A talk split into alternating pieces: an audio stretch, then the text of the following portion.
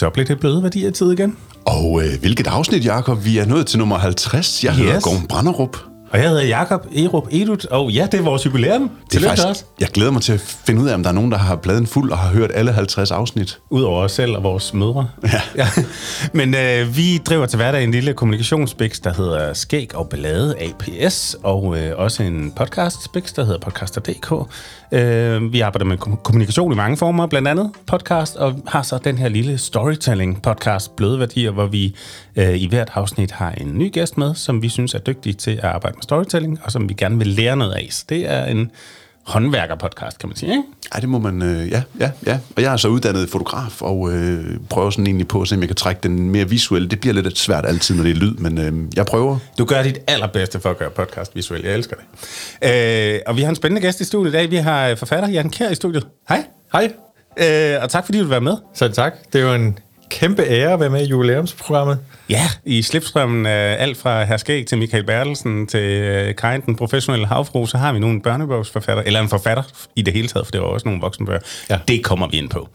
Øh, Jan, jeg tror lige, jeg starter med at øh, introducere, hvad jeg har fundet ud af, at du er for en, en fyr. Og så må du, øh, Spændende. så må du ligesom øh, skyde mig ned, hvis der er noget, jeg har fået galt i halsen. Ja. Øhm, men det, jeg ligesom kan se, det er, at du er født her i Aarhus i 1971. Mm-hmm. Og øh, du er jo så prisvindende forfatter. Du tegner, du forelægger. Du startede med at gå i lære som grafisk designer, og øh, var det, man kalder AD-assistent øh, på et reklamebureau. Ja. Og øh, mens du var det, så udgav du din første tegneserie tilbage i 1995, en der hed Vor Frues Orden. Og øh, der lavede du manuskript og tegning og tryk og så videre, og det hele det gik mere eller mindre galt for dig, har du skrevet, så, ja. så det var nok måske i virkeligheden den af dine produktioner, du har lært allermest af. Ja. Øh, så i 96, da du var 24, så øh, tog du til USA og gik på tegneskolen, der hedder The Kubert School, øh, hvor du lærte, øh, eller du udviklede dine tegneevner, men du lærte også meget om øh, manuskriptskrivning øh, derovre. Ja. Og arbejdede så i tre år i LA som koncept- og storyboard-tegner, og, øh, og øh, over det her øh, fra 94 til 2009, der var du også freelancer hos Lego gennem øh, det her reklamebureau, du sad ved, Det er rigtigt. hvor du blandt andet har siddet med konceptudvikling og illustrationer til tegneserier, tegneserier og så videre. Reklamefilmsinstruktion. Og så i øh, 04, så kom den første, hvad kan man sige, rigtige bog. Ja. Øh, Cyberzombien fra Subkælder. Ja, ja. Meget mundret. Yes. Sammen med øh, Ingo Milton Det er øh, lavede du den. Og så begyndte du samme år øh, på arbejdet på det, der hed Tynigma-serien, sammen med Merlin P. Mann. ja. Og øh, fra 05 til 12, der øh, lavede I simpelthen 18 Tynigma-bøger. Øh, og der er også blevet lavet en Tynigma-film, som man kan finde inde på Det filmstriben. er rigtigt, ja. Ja. Så det går meget godt indtil videre. Ja, ja, ja. Og så øh, i den her Tynigma-serie, der var der nogle, en bifigur, eller hvad kan man sige, nogle bifigurer, der hed Nomerne, øh, som egentlig var sådan nogle øh, lidt, øh, lidt, lidt trælse landvejsrøver-typer, øh, som var med i en enkelt scene. Øh, men, men de kunne åbenbart et eller andet, fordi at du, øh, du greb fat i nomerne og udviklede en serie til sådan de lidt yngre læsere, og de her nomer, som egentlig så lidt onde ud, de, øh, de fik en lille makeover, så de skiftede en lille smule udseende. Ja. Øh, og, og du brugte så et halvt år øh, til at ligesom at sætte øh, Nomerbyen i system og lave dit karakterdesign, logoer, regler for, dem, hvordan deres magi fungerede og sådan noget. Og byggede simpelthen universet op, og så i 2012, så udkom den første deciderede Nomerbog. ja, det er rigtigt. Og det betyder så også, at der faktisk er 10 års jubilæum i år Ja, i Nomerland. vi har fødselsdag, ja. Tillykke med det. Tak. Øh, og de her nummerfortællinger bygger meget på, at hver historie har sit eget tema og sin egen morale, og der er også en, noget ekstra materiale med til, til bøgerne, som man kan gå ind og dykke ned i. Øh, og det skulle gerne være med til, at børnene øh, kunne, kunne få en, en hjælp eller et skub til at udtrykke sig kreativt og indgå i nogle sociale sammenhæng. Øh, Ja. Og hvis man sådan dykker ind i Nomer-universet, så er der ved Gud alt. Altså, der er videoer, der handler om de dyr, der er med i fortællingen, for eksempel. Der er Nomer-sang. Du kan finde nummer perleplademønstre. Der er nummer rollespil. Der er 3D-printede, eller hvad kan man sige, skabeloner til 3D-print øh, nummer modeller, du kan printe ud. Ja. Billedlotteri, plakater, et online musikstudie. Du kan lave nummer muffins, øh, kageprints, kortspil. Der er en nummer tegneskole online inde på YouTube. Du kan gå ind og finde ud af, hvordan du tegner. Øh, Du kan uploade dine egne tegninger, og du kan sågar også selvfølgelig købe t-shirts og skumsvær Ja. inde på nummer.dk. Ja, ja. Så har vi vist været rundt om det hele, tror Ja, jeg. ja, ja, men det er bare for at sige, at det er et kæmpe univers, det her. Ja, det er det. Øh, Og så, det vil sige, du har lavet billedbøger til små, du laver læs selvbøger til indskolingen, kapitelbøger til mellemtrinnet, det man kalder young adult bøger til udskolingen. Du har lavet tegnebøger om fantasy og manga, du har lavet rollespilsbøger, bøger til voksne om hvordan man øh, arbejder med det gode plot i en fortælling, Ja. og en, der hedder Børn og Spil, omkring øh, mm-hmm. hvordan børn agerer øh, med spil. Og i alt så er det altså blevet til 62 bøger og udgivelser i 15 lande, øh, og en altså, hvad kan man sige, gennemsnitsproduktion på omkring 3-4 bøger om året. Ja, det I ligger der omkring. Det gør Ja. det.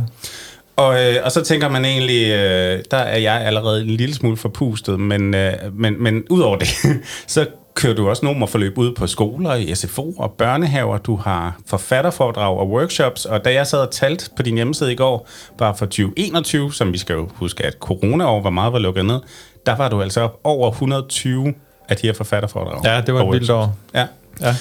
Du sidder også derhjemme og laver nogle øh, videoer med timelapse af dine tegninger, som du lægger ud på din YouTube-kanal. Du er ret aktiv på sociale medier også.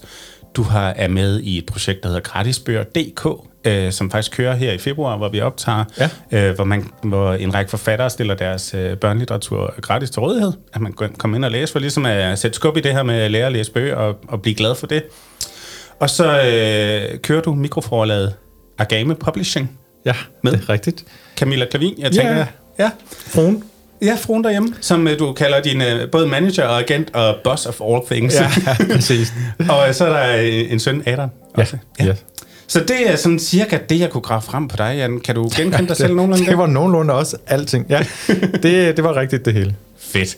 Jamen, øh, så har vi ligesom fået dig, øh, for at blive terminologien, tegnet lidt op her. Og, øh, og så er det jo en storytelling-podcast. Så, øh, så nu plejer jeg ligesom at rykke over til går og sige, nu er vi inde i sådan et nomer børneunivers, øh, eller forfatterunivers i det hele taget. Hvis vi skal prøve at definere den her sådan lidt fluffy størrelse, som storytelling-ordet jo er, eller historiefortælling, hvad, hvad er det så for dig? Jamen, øh, den er jo visuel, fordi jeg har den her uddannelse som fotojournalist, og, og der er det jo bare fedt for mig at åbne en bog, og min søn Adam, han elsker numrene og hele universet omkring det.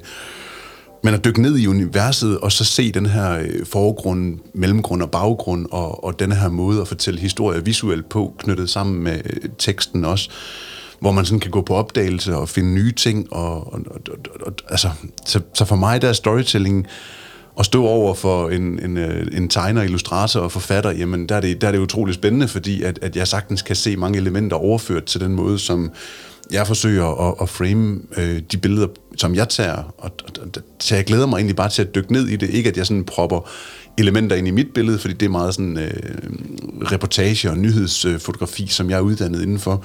Så det er meget sådan realistisk, og derfor synes jeg, det er fedt at se, at hvordan man sådan kan forestille sig noget, og så få det ned på, øh, på øh, hvad hedder sådan noget, tegne det ned og, og skabe en historie ud af det.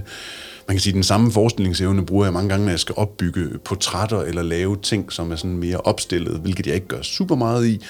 Men jeg forestiller mig i hvert fald mange gange, for jeg sidder også nogle gange lige og skitserer, hvordan jeg forestiller mig, at det, det endelige produkt skal være. Så for mig der er storytelling, altså, det må være numrene, altså i den her sammenhæng her.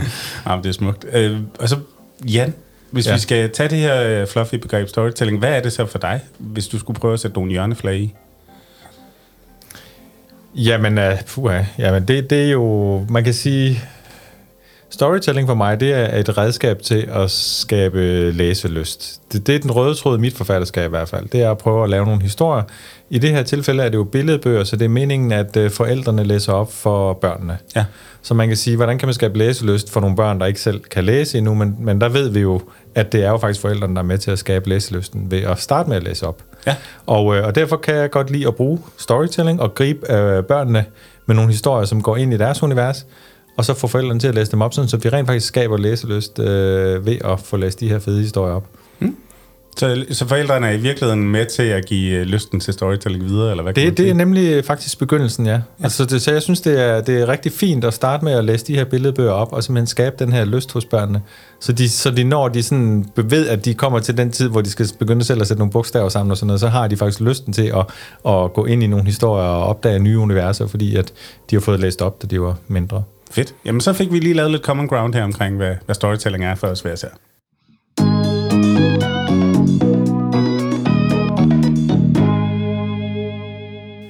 Og så bliver jeg ligesom at briefet om, Jan, så kommer det ikke til at handle så meget om dig, som det kommer til at handle om din værktøjskasse. Men ja. lad os lige alligevel starte med at høre, hvorfor har du valgt, eller hvorfor valgte du, at det var øh, ord og tegninger, du skulle bruge til at fortælle din historie med?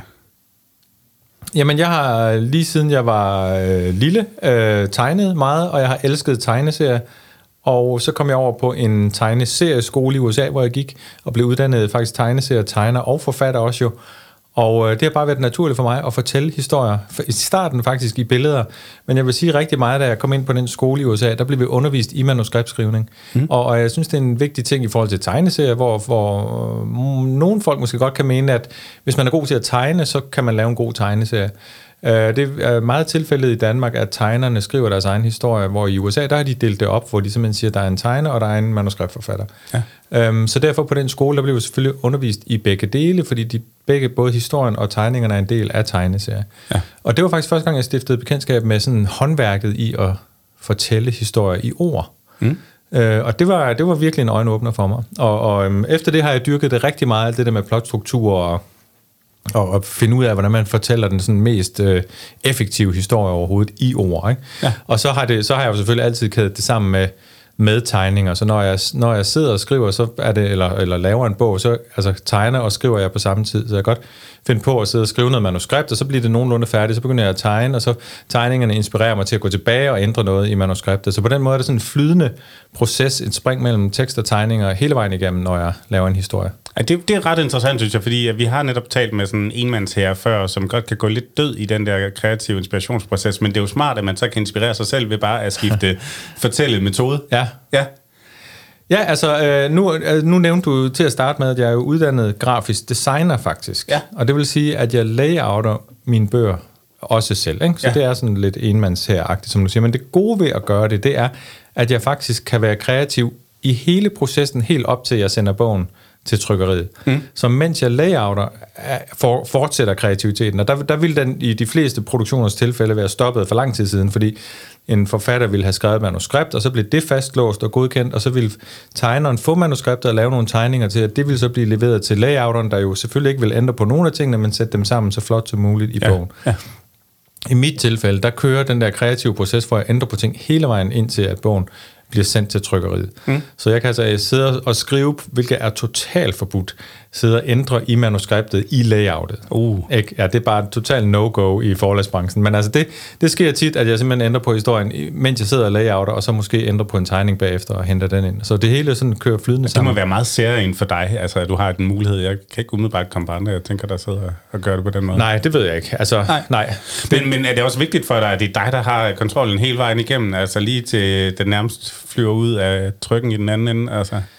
Øh, jeg ved ikke, hvor meget... Altså sådan kontrol, det, jeg vil sige, det er, det, er, det er sådan en modsætning til det forhold, jeg var under, da jeg arbejdede for Lego. Jeg har arbejdet for Lego i de her omkring 15 år, eller sådan noget, ikke? Sådan som freelancer.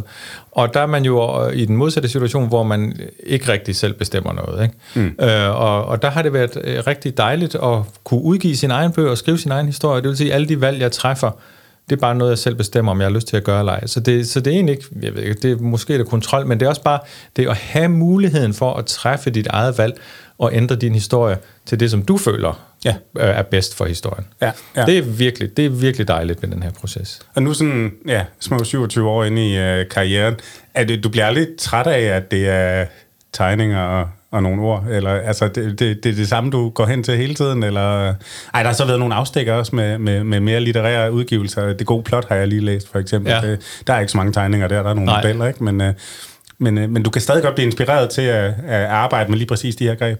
Det kan jeg, og, øh, og faktisk vil jeg sige, hvis... Jeg står og træder oven i et eller andet. Nå, okay.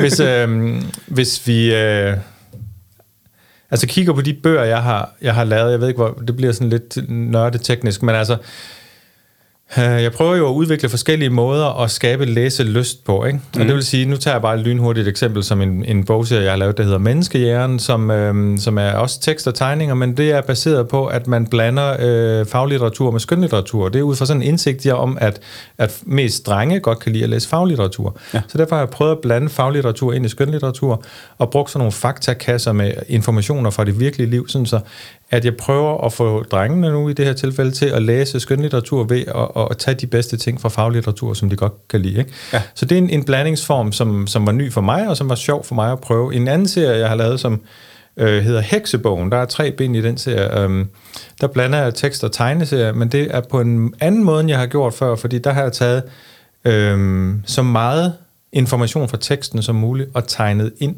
i tegningerne, sådan så at tegningerne er komponeret til at illustrere så meget som muligt fra teksten. Mm. Det vil sige, at tegningerne servicerer teksten. Ja. Formålet med det er, at når børnene så åbner bogen, så, så kigger de på tegningerne, og så øh, får de sådan en forudanelse om, hvilke ord de vil støde på i teksten, mm. og det gør til læsningen lettere og øh, til en mere positiv oplevelse.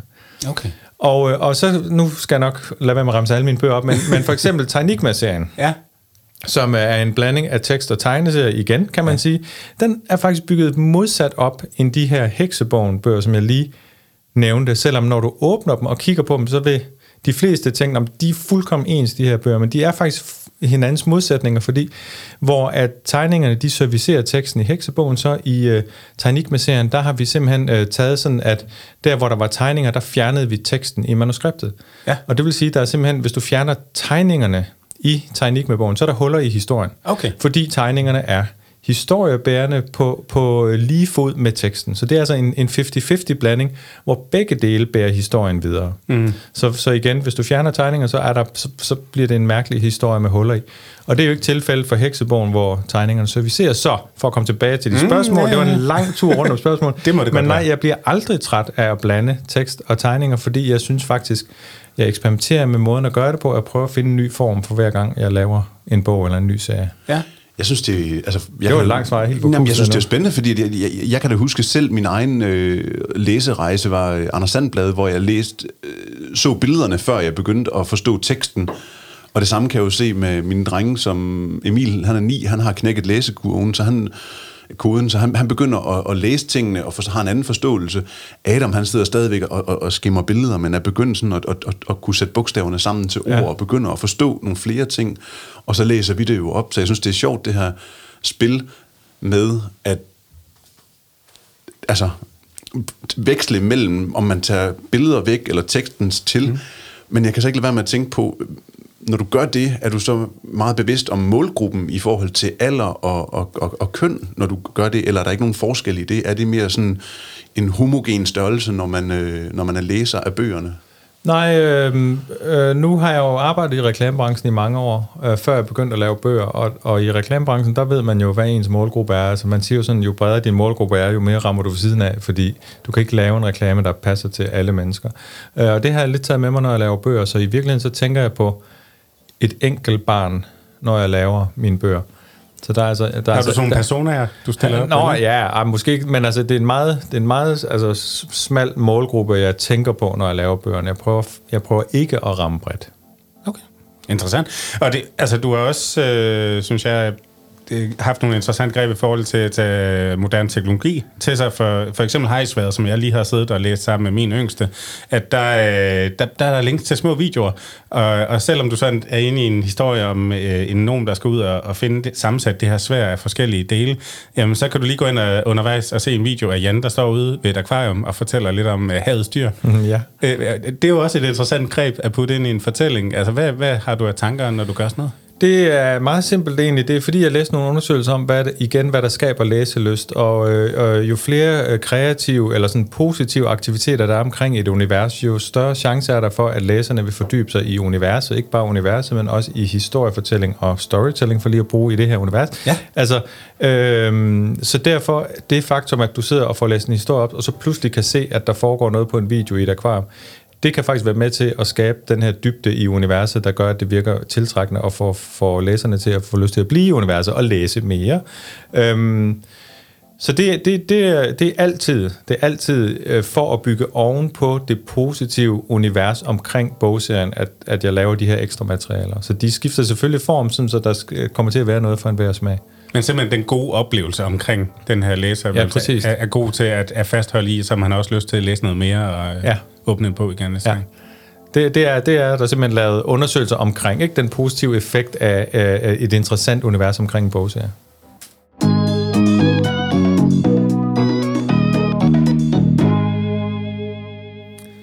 Jeg kunne godt tænke mig at høre, at nu har jeg jo nævnt, at du også har skrevet bøger til både young adults og voksne og sådan noget, men hvorfor er det især børnene, der har fået lov til at nyde godt af din måde at fortælle historier på?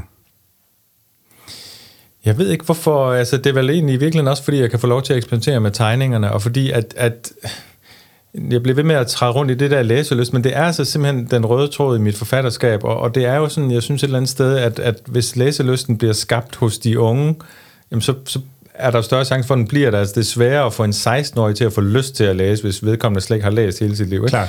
Så jeg tænker, at indsatsen og energien er bedst brugt på at skabe læselyst hos de yngste læsere. Ja, jeg tror også, var det dig, der havde lagt opslag op om, at, at man nu kunne gå ind og se omkring 4. 5. klasse, der var nogen, der simpelthen begyndte at fase ud på det her læsning. Ja. Og, og, og den grænse simpelthen blev tidligere og tidligere. Ja.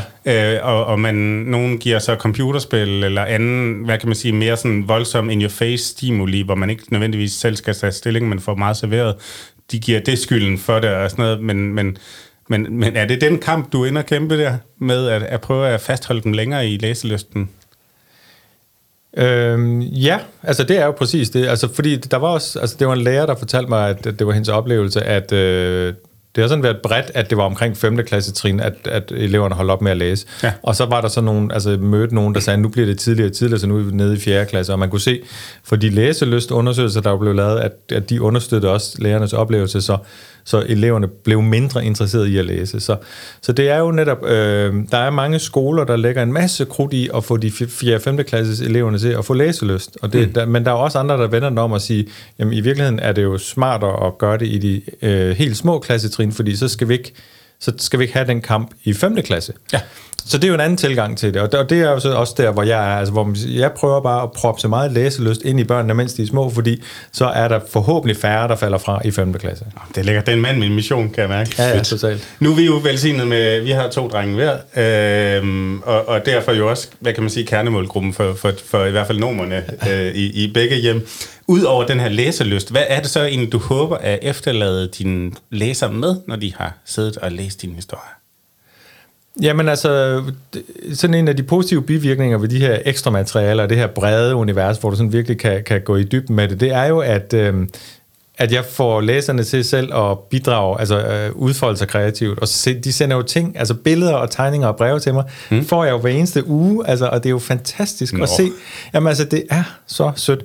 Og, og i faktisk i mange, mange år har jeg ikke vidst, hvad jeg skulle stille op med alle de her tegninger. Mm. Fordi jeg får alle de her sådan stakkevis af tegninger, og, og, og jeg ved ikke, øh, så ligger de på en hylde og sådan noget, men, men langt om længe her, netop i forbindelse med nomernes øh, fødselsdag, har jeg fået taget mig sammen til at lave en galleriside, så alle de her dejlige tegninger og billeder endelig kan komme ud og blive set af alle andre, også til inspiration for de andre børn og forældre. Ikke? Hvad har reaktionen egentlig været på det? At, at, at man så kunne gå ind og finde sin egen tegning derinde, og andre også kunne se den? Altså, den er, øh, hjemmesiden er spritny, som i 10 dage gammel. Ikke? Ja, den er, ja, ja. den er lige, lige blevet launchet, men jeg har allerede fået tegninger igennem den der øh, galleriside. der. Ja, ja, ja. ja, så det, er, det, det, det kører allerede, og det, det er fantastisk. Altså, nu er det faste lavn snart, så jeg har lige fået nogle billeder af en dreng, der har lavet en nomer faste lavns udklædning. Ikke? Altså, ja. så det er jo fantastisk. Så, så det sendte han, og nu ligger det, så alle andre kan se, hvad han og hans forældre har lavet her til faste lavn. Det er fedt. Men jeg oplever det også meget derhjemme. Jeg ved ikke, om dig går, men, men altså, der er blevet bygget mange hejsvær i Lego og plus plusser og sådan noget hjemme ved os. Altså, hvor de læser en historie, og så tager de den med sig videre, ikke? Altså, så er det et univers, som, som ungerne tapper ind i, og, og, og så, så er det ligesom, det er ikke bare en afsluttet fortælling. Nej, nej, det er et grundlag for, at jeg kan lege videre. Ja. Altså, ja, Ja. Det, det, synes jeg er interessant. Og det vil jeg faktisk sige, hvis jeg, hvis jeg kan. Altså i, i Nomer-serien, der er i billedbogsserien, er der en uh, bog, der hedder Dragsværet, mm. hvor at... Øhm, at man kan, man kan, i historien, der får hovedpersonen fat i det her dragesvær, som har nogle magiske evner, som gør, at han kan lave sådan et, et flammeskjold, som beskytter ham, mens han er på eventyr. Han kan lave sådan en ildkugle, som der bliver skudt ud af det her svær. Mm. Og, øh, og den ødelægger sådan nogle ting, der prøver at skabe fare for ham. Og, og det er faktisk sådan, jeg ser faktisk på den her bog som en manual til leg. Ja. Så selvfølgelig er der en sjov historie, han skal træffe et valg. Vil han have det her svær, som der følger nogle forpligtelser med til at beskytte de svage? Eller han finder tilfældigvis også nogle skattekister fuld af guld og juveler, så hey, men han kan ikke få begge dele, så hvad vil du helst have? Bare en masse? Vil du være rig og bare stikke af med pengene, eller vil du faktisk have et sejt svær, så du kan komme ud og beskytte de svage? Altså Ja. det, er jo, det er jo et dilemma, som børnene bliver stillet overfor i historien, ikke? så det kan de jo snakke med deres forældre om. Ja. Øhm, men det der er så sekundært også er, er ideen med historien, det er, at det her svær findes jo så som et fysisk skumsvær, mm. man kan få fat i og lege med, og så kan man se i historien, hvad, hvad han bruger sværet til. Altså, hey, wow, ja, hvis jeg får det her svær rigtigt, så kan jeg lave det her flammeskjold. Og han siger sådan en remse, som får den her magi til at virke i sværet. Så det er faktisk sådan en inspiration til børnene, at lige snart de får det her skumsvær i hånden, jamen så har de allerede to-tre lege, de kan gå i gang med at lege, fordi de har set det øh, ske i bogen. Det er fedt at høre de her tanker bag. Altså, det, det, mit hoved eksploderer en lille smule, ikke? Det åbner universerne endnu mere. Men øh, nu, et af de første afsnit, der havde vi faktisk Mikkel Lomborg inde, her skæg, Ja. og, og spurgte ham om, sådan, øh, hvordan han arbejdede, når han kommunikerede og fortalte det til børn. Og han nævnte blandt andet, at han var utrolig ked af, at han i en sang havde nævnt ordet sejt. Øh, fordi det ville han gerne undgå. Det der med sådan, Ja. det, han følte, det var meget en voksen måde at prøve at kommunikere i børnehøjde på. Hvis man nu spørger dig, hvad skal man så være særlig opmærksom på, når, når, når du fortæller historier til børn? Øh, puh, jamen jeg ved, altså... Børn vil jo bare gerne have et eller andet sted, at der er gang i den, og det er sjovt, og, og, og man trykker af, og det er farverigt, og der sker fantasifulde ting. Mm. Det, det kan man sige, det kan du komme langt med som forfatter. Ja. Uh, men men jeg, kan, jeg har jo selvfølgelig nogle andre ambitioner også, og jeg vil jo gerne inspirere og skabe læselyst og alt det der, men, men samtidig også, når jeg bygger min historie op, hvis vi taler værktøjskasse og, og struktur og sådan noget, så er der i alle nummerbøgerne to plotspor, mm. der kører samtidig. Så du har et, et ydre plotspor, som det er meget klassisk sådan Hollywood-opbygning. Altså hvor du har øh, action-sporet, mm. den, den mission, der skal udføres, og så har du et personligt problem øh, med hovedpersonen, som så øh, udvikler sig i løbet af historien.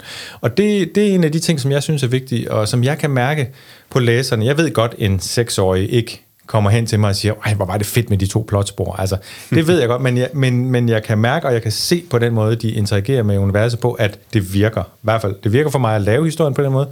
Det virker for læserne. Der er mange øh, historier til børn, har jeg læst, hvor der kun er et plotspor.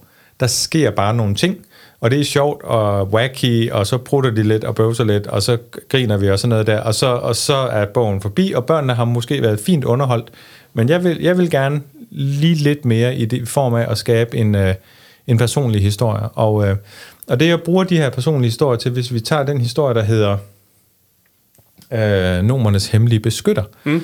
Den handler om en nom, som, øh, som går rundt og er træt hele tiden, og han kan ikke rigtig hjælpe til i byen, så han bliver skældt ud af alle de andre, øh, fordi han ikke bidrager til fællesskabet på den måde der. Og øh, så på et tidspunkt bliver deres øh, vigtige røde rubin, nomernes hjerte, bliver stjålet, og så bliver ham her, den lille fyr, der hedder Nunja, som hele tiden er træt, han bliver sendt ud for at prøve at få den her rubin tilbage.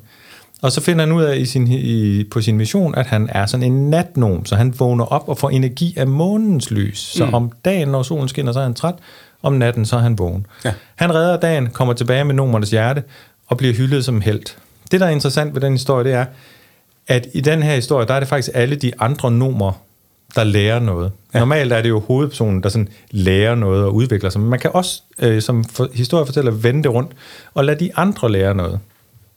Så for eksempel i den her historie, der lærer alle de andre nomer, at forskellighed i et samfund er en styrke. Mm. Så det, at ham her, som hedder Nunja, altså hovedpersonen, han er anderledes end de andre, det er ikke nødvendigvis en dårlig ting, det er faktisk noget, man kan bruge til noget, hvis han får lov til at bruge sine evner på den måde, der er bedst for ham. Mm. Så det er, det er sådan de der øh, moraler og de ting, man kan snakke videre om, som, som er vigtige for mig at lægge ind i historien. Mm.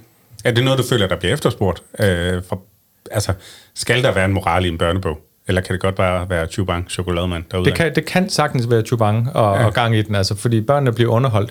Men jeg kan jo se på de breve og beskeder, jeg får også fra forældrene, at de er rigtig glade for, at de efter at der har været Chubang og ildsvær og ildkugler og sådan noget der, at de så rent faktisk kan sætte sig ned og snakke om det her dilemma, eller det valg, som børnene skulle træffe, om de vil have juvelerne eller et svær med forpligtelser. Ja. Altså i den, den slags, og sådan, også det der med, at forskellighed er en styrke, er jo ret er jo en god samtale også, kan man sige. Altså i børnenes eget liv ja. Vil der jo være øh, måske nogen, som de, hvad ved jeg, ikke synes så godt om, eller fungerer så godt med, fordi de er anderledes end dem selv. Og så kan man jo også kigge på, at der måske er nogle muligheder for, ja, for at forskelligheden kan vendes til noget positivt. Ikke?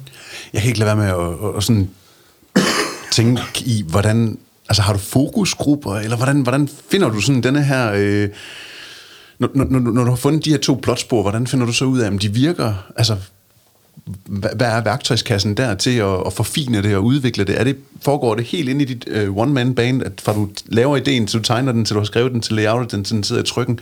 Eller har du nogen, hvor du ligesom kan gå ind og spare med i målgruppen?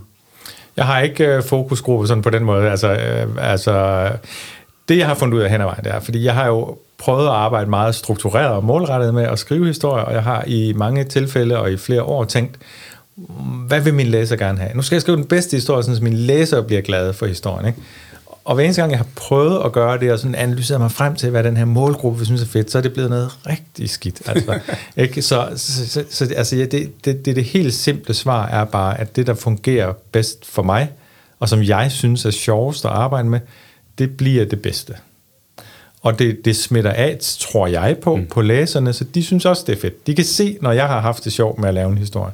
Så jeg er faktisk holdt fuldkommen op med at, at prøve at, at, at få at vide, hvad, hvad børnene eller læserne gerne vil have. Øh, jeg, jeg stoler på, at det, jeg synes er sjovt og godt, øh, synes, vil mine læsere kunne, kunne, kunne se, at jeg har kunne lide at lave, og det smitter af på dem. Er der så nogle af dem, øh, de reaktioner, du får igennem universet, at, at, at, at, at du kan, altså hvor de dækker videre på historien og sender dig noget feedback, du så kan tage og gribe ind i og udvikle nye retninger? Altså faktisk er min, min næste bog øh, er faktisk inspireret af en dreng, der har sendt mig en tegning. Øh, fordi at, ja, altså ja. der er jo de her, øh, der er jo de her faglægningsakser, man kan hente, og så faglægger man øh, figurerne. Jeg, jeg prøver altid at, at få børnene til at ikke at give dem de farver, som de har i bøgerne. Ikke? Prøv at finde jeres egen farver. Hvad synes I er fedt? Og prøv at lave jeres helt egen nye nummerfigur.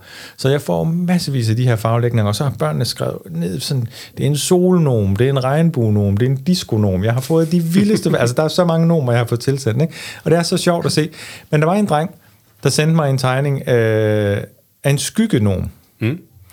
Og den var bare så sindssygt flot farvelagt, altså farverne spillede bare sammen. Jeg tænkte bare, okay, han er, han er for sindssygt fed, og der, han har sådan en Batman-kvalitet, så du vidste ikke rigtigt, om han var sådan anti-held, eller altså skurk ja. eller held, eller sådan Så det var, det var virkelig sådan en karakter, hvor jeg tænkte, wow, hvad er han for en, ham her, ikke? Og øh, det er faktisk sådan, at den næste bog, jeg laver, hedder øh, Skyggenomen. Øh, Øh, den bliver så ikke, jo, altså fordi jeg tager det og arbejder videre med det, og, og sådan ældrer det ind i det her univers, jeg har i forvejen, så, så, så den kommer til at ændre karakter og sådan noget, men, men den er altså oprindeligt inspireret af den her tegning, jeg faktisk fik fra en dreng. Det er sjovt. Jeg så også, du gik crowdsourcing på den, hvor du lagde øh, et udkast til forsiden op, og så spurgte netop til det her skygge hvor, øh, med ansigtet, om, om hvor meget man skulle kunne se af ansigtet og sådan noget. Der var i hvert fald en dialog kørende på dine sociale medier, ja. hvor du havde en inddragelse af dine, øh, ja. dine følgere der. Ja, det har jeg lige sagt, jeg ikke gør jo. Ja, men der var så, så alligevel lidt... Men det øh, gjorde jeg så. Ja, hvad, hvad har det givet? Det var meget interessant. Altså, det var faktisk fordi, at det var en af de få tilfælde, hvor jeg rent faktisk var i tvivl. Hvor jeg tænkte, at okay, det her er faktisk en ting, hvor at det kan skade bogen rigtig meget, hvis jeg rammer ved siden af. Ja. Og jeg følte ikke, at selvom jeg har stor tiltro til min egen øh, valg og sådan noget, så tænker jeg, okay, det her er faktisk et sted, hvor at hvis jeg vælger forkert, øh, så, så kan det blive en dårlig oplevelse for børnene. Og det, så det, det vil jeg gerne undgå. Øh, så derfor lagde jeg faktisk undtagelsesvis den her øh, forside ud og spurgte de voksne og børn om, om den var for uhyggelig. Mm. Det var jo vigtigt for mig, fordi den, den, hvor er skillelinjen for en seksårig mellem noget, der er uhyggeligt og noget, der er sejt? Ikke? Mm. For lige at bruge det ord, altså. Ikke? Men altså, øh, og det, det, var, det var bare vigtigt, at jeg ikke lige var på den forkerte side af den linje der. Og det brugte jeg, det brugte jeg de her spørgsmål. Jeg fik virkelig mange gode svar, og der var nogen, størstedelen synes, den var bare altså, fed, Ja. På den fede måde, ikke på den uhyggelige måde. Så, men nogen synes, den var lidt uhyggelig. Og så, så hvorfor synes I det? Hvad skal der til for så at, gøre, at trække den fra uhyggelig over til interessant og mystisk? Ikke? Ja, ja, ja. Så, så det fik jeg faktisk en hel del ud af at få de svar der. Folk svarede virkelig fine svar. Ja, ja det bemærker jeg også, der var en at kigge i tråden. Ja. Jeg er glad for, at jeg har lært ordet Batman-kvalitet, fordi det fortæller utrolig meget lige præcis om det der sted, hvor noget er mystisk, men stadigvæk ret fedt og sådan noget. Ja. Det, her, det kommer jeg til at bruge fremadrettet.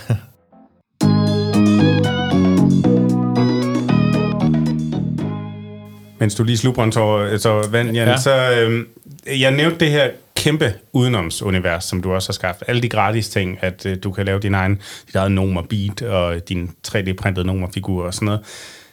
Lad os lige dykke ned i, hvordan kan det være, at du har skabt så stort et udenomsunivers til numerne? Ja, altså nu, nu, nu svarer jeg så noget, som, som I sikkert ikke øh, altså lige er i tråd med den her udsendelse, men det er altså faktisk fordi, at jeg er begyndt at selv udgive. Ja.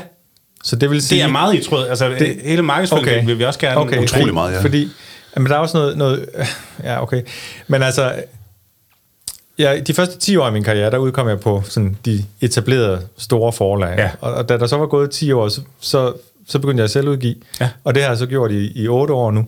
Og øhm, det der, det, der sker, når man er udkommer på forlag, det er, og jeg, det er jo, at øh, forlagene har jo, tager jo en ret stor procentdel af royaltyen ved salg af bøgerne, fordi de har jo selvfølgelig et stort maskineri, der skal betales for. Så, øhm, men men øh, det, der gjorde, øh, det, der forhindrede mig i at skabe et univers til nomerne mm. i, i, i de omstændigheder, ikke, i den situation, det var, at jo mere jeg knoklede på en bogserie og lavede sådan nogle ting, jo flere penge tjente forlaget jo, fordi de fik jo langt største delen af royaltyen, og de, ja. og de øh, hvad kan man sige, altså, øh, jeg arbejdede på et tidspunkt med en redaktør, som skulle lave, jeg tror noget med øh, fem, nej, 50 bøger om året. Mm. Altså, altså børnebøger skulle hun redigere og ligesom få igennem hele den der produktionsmølle. Wow. Og det vil sige, at øh, at så har du, så har du måske en uge eller to uger, jeg tror, nej, vent lidt, jeg tror, det var, det var 25 bøger, hun skulle have igennem øh, produktionsmøllen, ikke?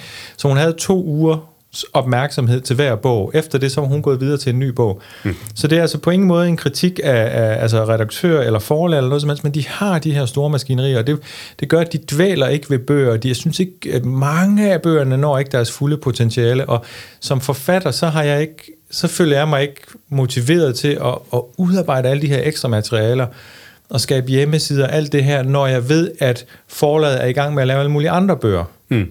Så, så jeg arbejder rigtig meget, altså hvis jeg gjorde det, så ville jeg arbejde rigtig meget for at, at skabe en omsætning, som de vil tage langt størstedelen af. Det, det har sådan lidt dræbt min motivation for at gøre det på tidligere bogserier. Ja, ja.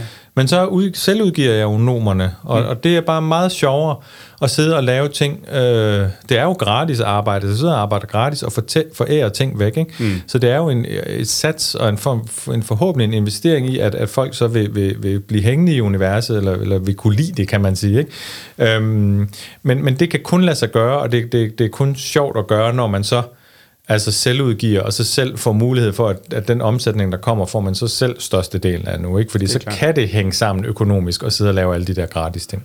Ja, for det må da være noget af et spring at, at tage, hvis man ikke har prøvet det selv før. Altså hvis man kommer sådan helt frisk, øh, ny uddannet tegner og har skabt et univers, og så skal til at, at, at kaste sig ud i og, og selvudgive.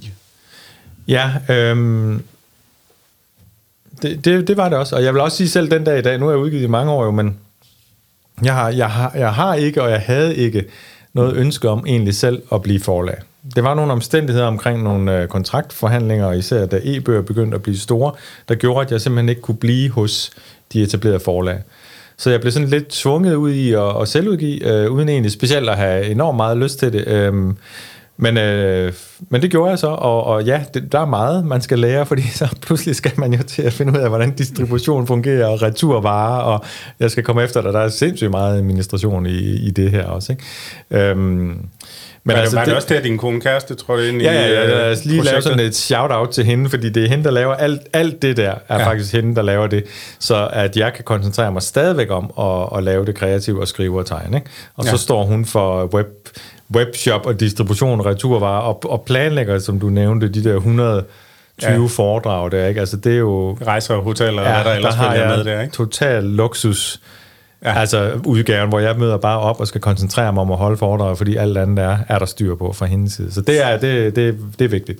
Altså vi står jo også lige midt i en højtid, skulle jeg til at sige. Det er vinterferie nu her, så ja. du må jo virkelig også have, have travlt i den her uge her med, med foredrag. Ja, jeg skal, jeg skal rundt til hvad, fire-fem forskellige steder her i vinterferien, hvor der er nogle forskellige nomer-workshops og sådan noget. Så det bliver hyggeligt. Men hvad betyder den her, nu springer jeg videre til min næste spørgsmål, som netop er, hvad betyder den her omfattende foredrags- og workshop-virksomhed for din måde at fortælle historier på? Altså, hvad, hvad bidrager den med, eller hvad giver den ind i det her univers? Altså, jeg sidder jo helt alene på min uh, tegnestue og skriver og tegner, og det vil sige, som jeg sagde før, det foregår meget inde i mit hoved, og, mm. og, og jeg laver ikke sådan, at jeg går ud og, og spørger folk ret meget andet end lige den forside, vi snakker om. men, øh, det, men det er dejligt at komme ud og møde øh, læserne. Ja. Og, og høre, hvad der rører sig i deres liv, og hvad for nogle ord bruger de nu, og sådan, altså, øh, hvad, hvad synes de er fedt? Er det, er det drager, eller er det fantasy, eller er det et eller andet? Altså, så så jeg, jeg får meget ud af at møde dem, og især også, når de så laver de her tegninger og giver dem til mig, så kan jeg se, hvad, der sådan, hvad de synes er, er interessant. Ikke? Så jeg, det giver mig rigtig meget at møde mine læsere. Hvor, hvorfor er det vigtigt at komme tæt på sine læsere? Altså, Jamen, jeg, jeg, skal, jeg synes bare, jeg skal være i tråd med det. Lad, lad os tage en ting. Nu, nu er det sådan på, på overordnet samfundsplan. Ikke? Ja. Men så har vi øh, Victor Axelsen. Hvad, hvad hedder han? Badmintonspiller der, ikke? Ja, ja. lige præcis ham. Yes, der er jo øh, vandt OL og begyndte at græde, da han havde vundet. Og der var jo nogen, altså, der skældte ham ud over, at han begyndte at græde, og nogen, der synes, at det var da bare simpelthen så fedt, at han gav efter for sine følelser, og ligesom ikke kunne holde den her glædeskråd tilbage. Mm. Og det er interessant, fordi jeg har på, i en af numerbøgerne, der har jeg en, øh, det er faktisk netop ham, øh, der, der finder det her dragesvær. Ja. Han øh, finder ud af, at hans mission i livet er at fortsætte ud i verden, ja. og ikke at vende tilbage til numerbyen. Og så har jeg skrevet, øh, og så græd han en lille tårer, da det gik op for ham. Men, men dragekriger græder jo ikke, Nej. og så gik han videre. Og der er jeg så blevet spurgt om, hvorfor, hvorfor græder dragekriger ikke? Ja, ja, ja. Ikke? Fordi det var jo totalt op i tiden, og det var sådan noget, man havde diskuteret derhjemme. Hvorfor var det ikke i orden så, at dragkrigeren græder? Og det er bare sjovt at høre, fordi så allerede der er tiden måske løbet fra den her bog, og så er jeg sådan en eller anden øh, gammel, øh, øh hård mand, der er blevet opdraget til, at drenge græder, ikke vel? Og det skriver jeg så i min børnebøger, det skal jeg måske holde op med, ikke? Så det er interessant at reflektere over de der strømninger, der er, som jeg blandt andet får og så vil jeg møde læseren, ikke? Ja, ja, det er det. Øh, den her interaktion, øh, du er jo meget ude, som vi ligesom har fået cementeret, men du har også en interaktion kørende på dine uh, SoMe-kanaler. Uh, er, det, er det den samme interaktion, du har på sociale medier, uh, eller er der en forskel på, om du står ude i en ja, SFO eller uh, på bibliotek, eller, eller om du snakker med dem via sociale medier? Jeg tænker, at den er anderledes, fordi når jeg er ude og tale øh, fysisk med børnene, så, så er jeg sammen med børnene, og jeg totalt elsker simpelthen at hænge ud med børn, og jeg kan tale med dem direkte. Altså, mm. det, det, jeg har virkelig svært ved at tale med voksne, men børn, dem kan jeg kommunikere rigtig dejligt og godt med. Ikke? Øh, men når jeg så skal kommunikere på sociale medier, så, så er det jo til de voksne, fordi ja. der er jo ikke en seksårig, er jo ikke på Instagram eller Facebook, så, så det vil altid påvirke kommunikationen, når det så pludselig er på et medie, hvor børn jo så ikke er til stede. Ja. Ja, det er sjovt, fordi igen paralleller til den gode her skag, som også fortalte, at til familiefester sad han altid ned under bordene og snakkede med børnene, og når han gik til bæren efter brød om morgenen, så tog det typisk en anden time, fordi der var alle mulige ja, børn. det kan jeg forestille mig. jeg, jeg, jeg tænker, så, øh, så stort et skæg har du ikke nu. Jeg tænker ikke, Nej. du bliver stoppet på gaden. Nej, det sker ikke rigtigt for forfattere. Nej. Øh, altså ikke, ikke min type i hvert fald. Der er jo kommet en ny strømning inden for, for forfatter, fordi... Øh, hvad hedder det, altså netop uh, YouTube-stjerner og, og netop altså TV, tv-værter og sådan noget, er jo begyndt at skrive uh, børnebøger i stor udstrækning. Mm. Så det er meget noget med, nu er der kommet en ændring i, i branchen, som gør, at, at, at det gælder om at være kendt, og så lave en børnebog. Ja. Øhm, så så, så det, det er også en af de ting, der sådan tvinger mig som totalt introvert øh, forfatter ud på de her sociale medier, ikke? fordi at øh, selvfølgelig bliver jeg ikke YouTuber eller tv-stjerne, vel, men jeg bliver nødt til at være visuelt til stede et eller andet sted. Ikke? Fordi at det er alle de andre, der laver øh, børnebøger, altså, altså ja. øh, at de sådan virkelig kendte der. Ikke? Så, øhm, så på den måde, så, så bliver jeg nødt til ligesom at, at være med, så godt jeg nu kan, altså i det her landskab, klip til, landskab der. Ikke? Klip til Jan, der står hjemme i køkkenet og bager nomer muffins. Øh. Præcis. ja. Hvordan havde du det med at skulle gøre sådan noget? Altså, er du tryg i det? Jeg er tryg i det på den måde, at jeg vælger absolut kun at gøre de ting, som jeg selv ægte synes er sjovt. Ja. Fordi jeg, jeg fandt lynhurtigt ud af, at jeg bliver ikke YouTuber, jeg skal ikke løbe rundt i et uh, bananjakkesæt. Det er ikke mig. det er nogen andre. Jamen, altså, det vil blive akavet og pinligt, hvis jeg forsøgte at gøre det. Ikke? Klar. Så jeg gør kun de ting, jeg ægte er 100% til stede i, og som jeg har det sjovt med. Altså, nu drager jeg lige en lidt skør parallel til, øh, til sangskrivere, som skriver sange til kendte musikere, som så laver dem. Kunne man forestille sig, at øh, kendte YouTubere kan, at du simpelthen som introvert forfatter kan lave universer til øh, kendte hvad hedder sådan noget, YouTuber, som gerne vil udgive en bog. Altså man simpelthen har den samme kobling, ligesom man har i sangskriververdenen. Ja, altså øh, der er jo altså YouTuber allerede, der har, der har udgivet bøger med Ghostwriter. Altså så, så det, er, det, det sker allerede, ikke? Altså der er andre, der skriver bøgerne for dem. Okay.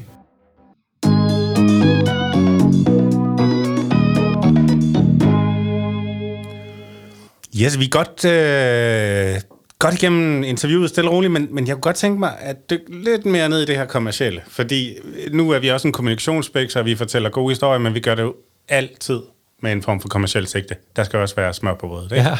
Og, og, og for os behøver det ikke nødvendigvis at være noget, der står i vejen for hinanden. Man kan sagtens få de to ting til at gå fint hånd i hånd.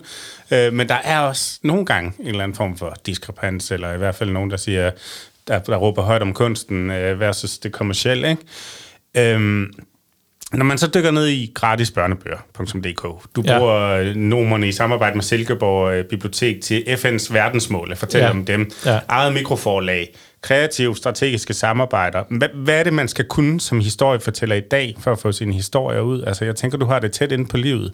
De, alle de ting, som ikke er at sætte sig og skrive og tegne.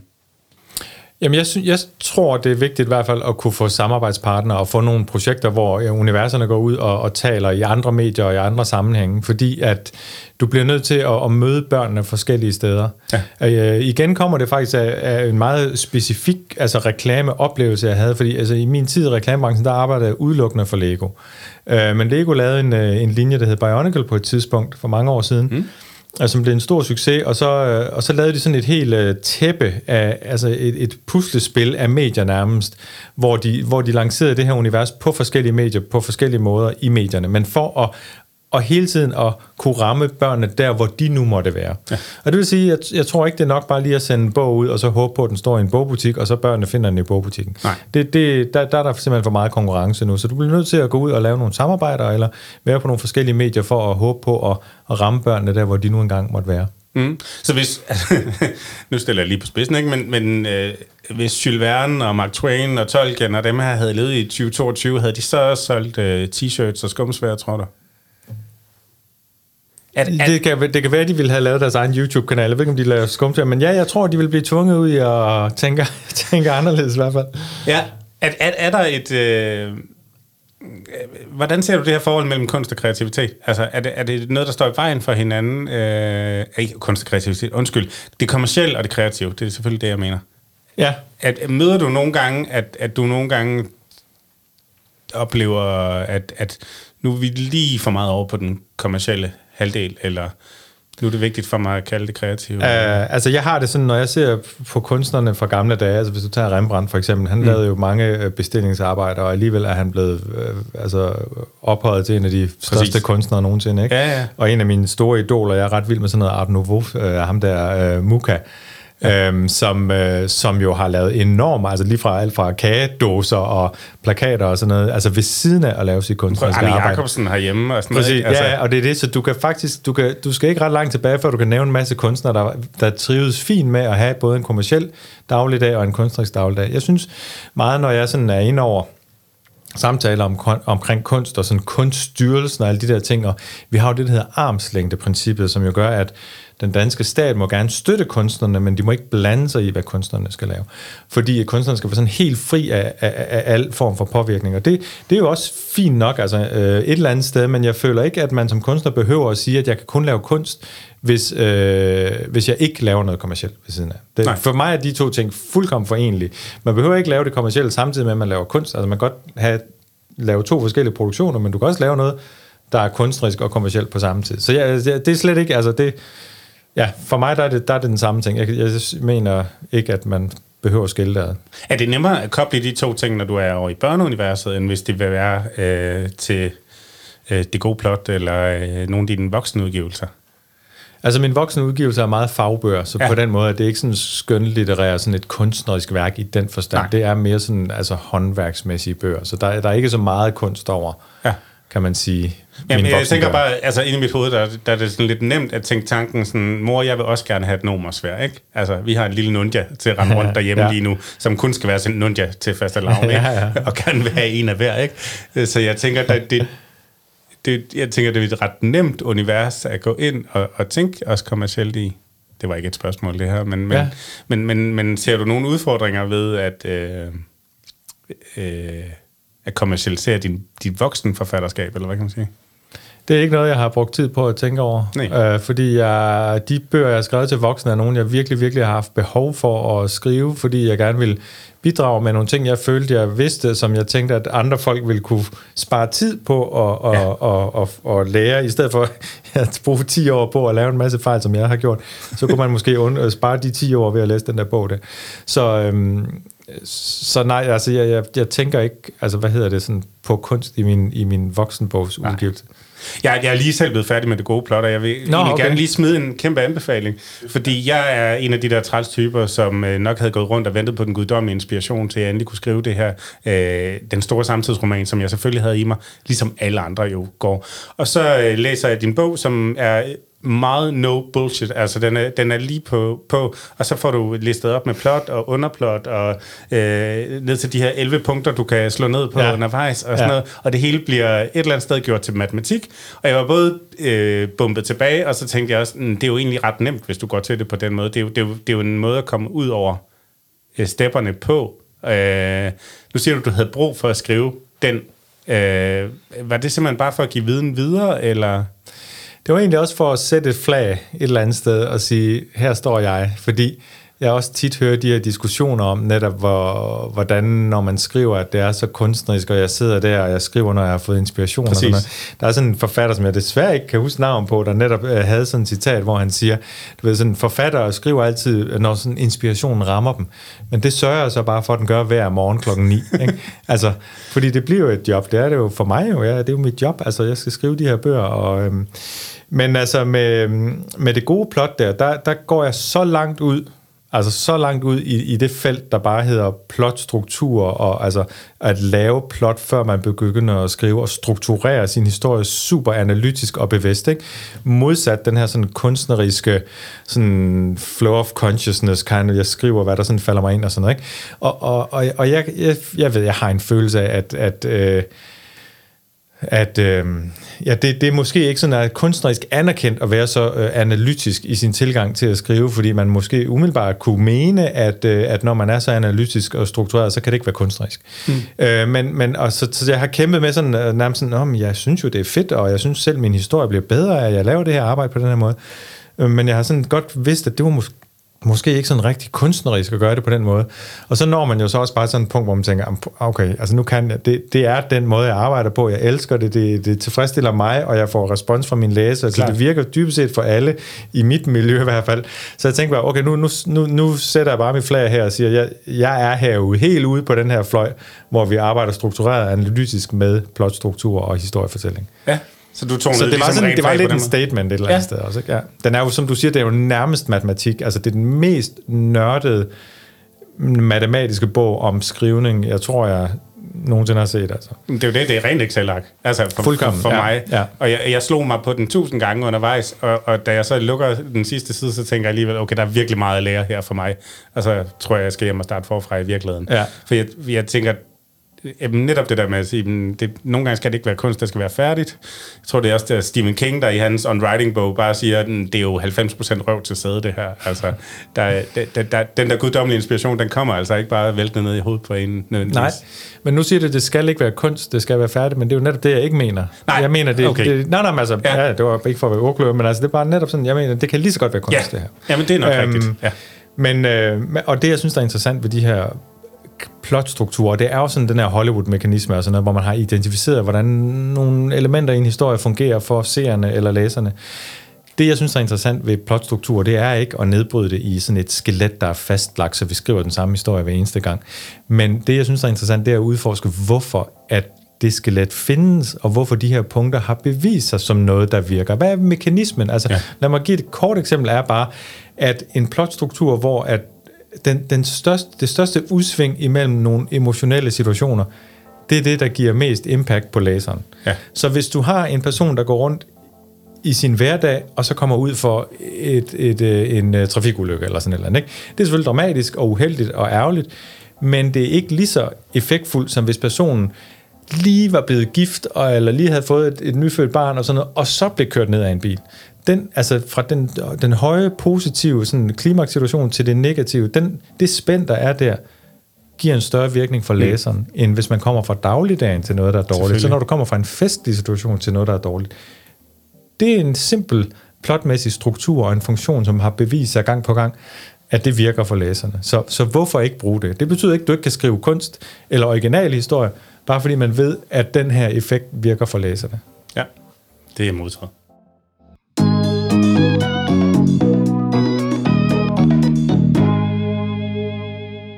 Nu er vi faktisk så heldige at stå med en, øh, en forfatter med et langt virke her, ikke? Altså, du udkom første gang i 95, så, så Ja. 27 år inde i karrieren. Jeg kunne godt tænke mig bare lige høre de væsentligste ændringer, du har mødt i dit virke som professionel historiefortæller øh, på de her siden 95 og til i dag.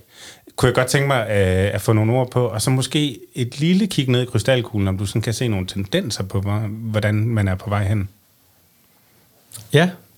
Hvad, hvad tænker du på i, i det første Hvad, hvad, hvad er spørgsmål? det væsentlige, der er, der er sket, siden du udkom med dine tegneserier i 95, og til du udgiver i dag, altså hvis du skal have nogle nedslagspunkter? For I- mig, for mig? Ja, måden at fortælle historier på. Måden at fortælle historier på. Altså sige, ligesom med, med tv-serier og film, så er hastigheden jo blevet skruet op, føler jeg. Og, og jeg, jeg, jeg synes jo for øvrigt, øh, en ting jeg kan sige, som var et stort øh, vendepunkt for mig, var jo i 2001, der kom manga jo til Danmark, som er den her japanske tegnestil og mm. tegneseriestil og også fortællestil jo. Øhm, kom til Danmark i form af sådan nogle tegneserier, der var trykt på rigtig dårligt papir, Øh, De skulle læses baglæns, fordi at man kunne ikke ligesom konvertere de her japanske tegneserier til at vende dem om.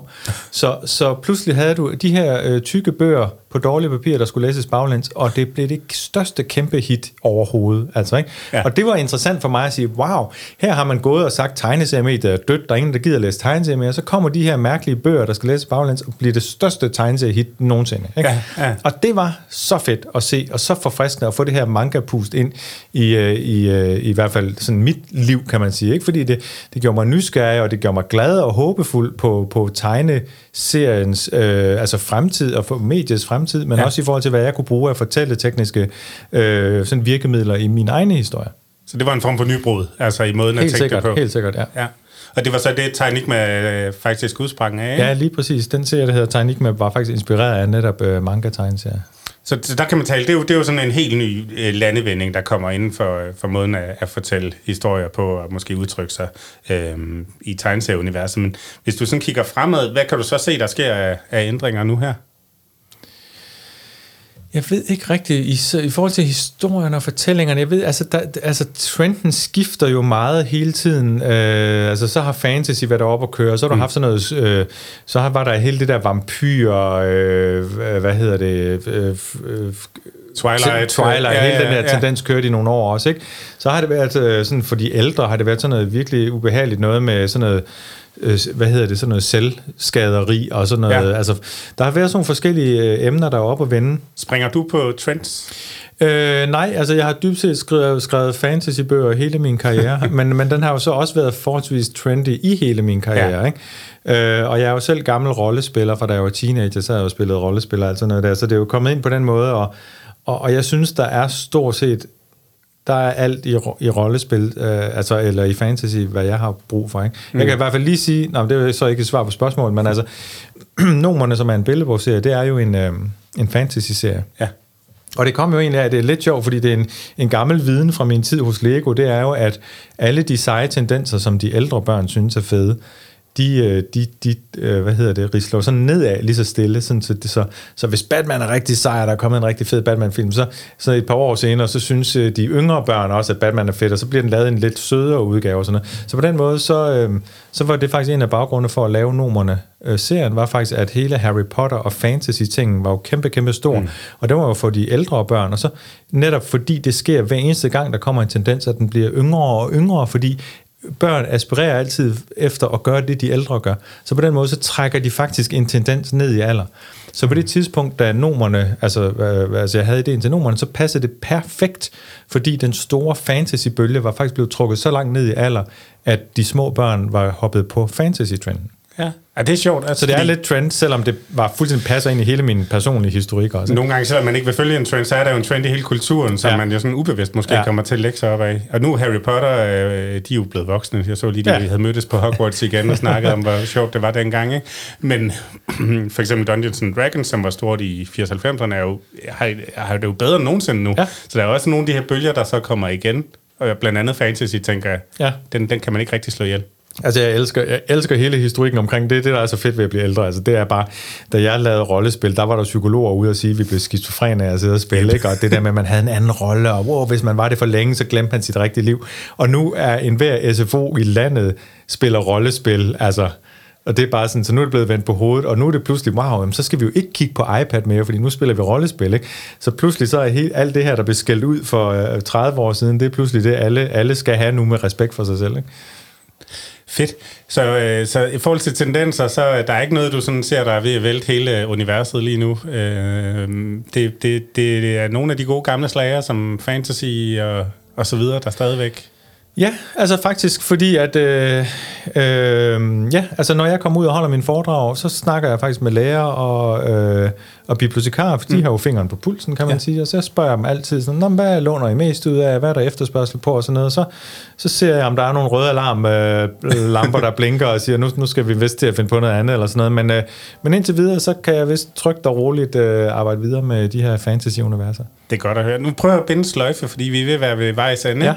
Ja. Øhm, og, og vi startede, eller slutter måske lidt der, hvor vi startede, fordi jeg kunne godt tænke mig at høre, hvis man nu skærer alt staffagen væk, altså alt øh, øh, øh, sideprojekterne og øh, perleplader og rollespil og sådan noget, hvad så er det aller, aller vigtigste for at brænde igennem en god fortælling til børn, hvis du sådan skal prøve at, at gå ind måske og nævne en to-tre ting, der sådan skal være til stede for at brænde igennem? Jeg tror jo, det er vigtigt ikke at have løftet pegefinger, fordi det gennemskuer børn jo bare med det samme, og der er ingen, der kan lide løftet pegefinger. Og mm. så mener jeg også, at det er simpelthen, som jeg sagde til at starte med, at det er bare vigtigt at lave det, du selv synes er sjovt. Jeg tror ikke, der kommer noget specielt godt ud af at analysere sig frem til, hvad børn gerne vil have. Så ja, det vil være de to ting, jeg vil sige. Det er, det er stærkt. Skarpt skåret. Jeg har lige en... Altså, nu siger du, det vil være slutningen af det hele. Hvis man nu er barn og virkelig bare godt kunne tænke sig at blive tegneserietegner, skal man så stadigvæk rejse hele vejen til USA for at blive det, eller er der sådan en god skole i øh, Europa, som ikke skal så langt væk? Der er en fantastisk skole i Danmark. I Viborg har vi simpelthen fået en uh, tegneserieskole, som har nogle fabelagtige lærere. Der kommer nogle sindssygt dygtige elever ud fra den skole, så man behøver ikke at tage længere ind til Viborg. Fedt. Vi har en lille øvelse, som vi plejer at slutte hver afsnit af Bløde Værdier med, og det er, hvad kan man sige, kondenseret storytelling øh, ned i marketerning-form. Ikke? Det er det, vi kalder elevatortalen. Øh, at øh, at øh, du sætter dig ind, jeg går ind i en elevator, og dørene lukker, og der står den her person, som du måske perfekt kender ved siden af dig, som så spørger, øh, øh, hej Jan, øh, hvem, hvad, hvad er det egentlig, du render og laver? Øhm, du får lige en jingle til at tænke over dit svar, og så, øh, så vil vi høre, om, om du er med på at give os en, øh, et svar på den her øvelse. Ikke? Ja.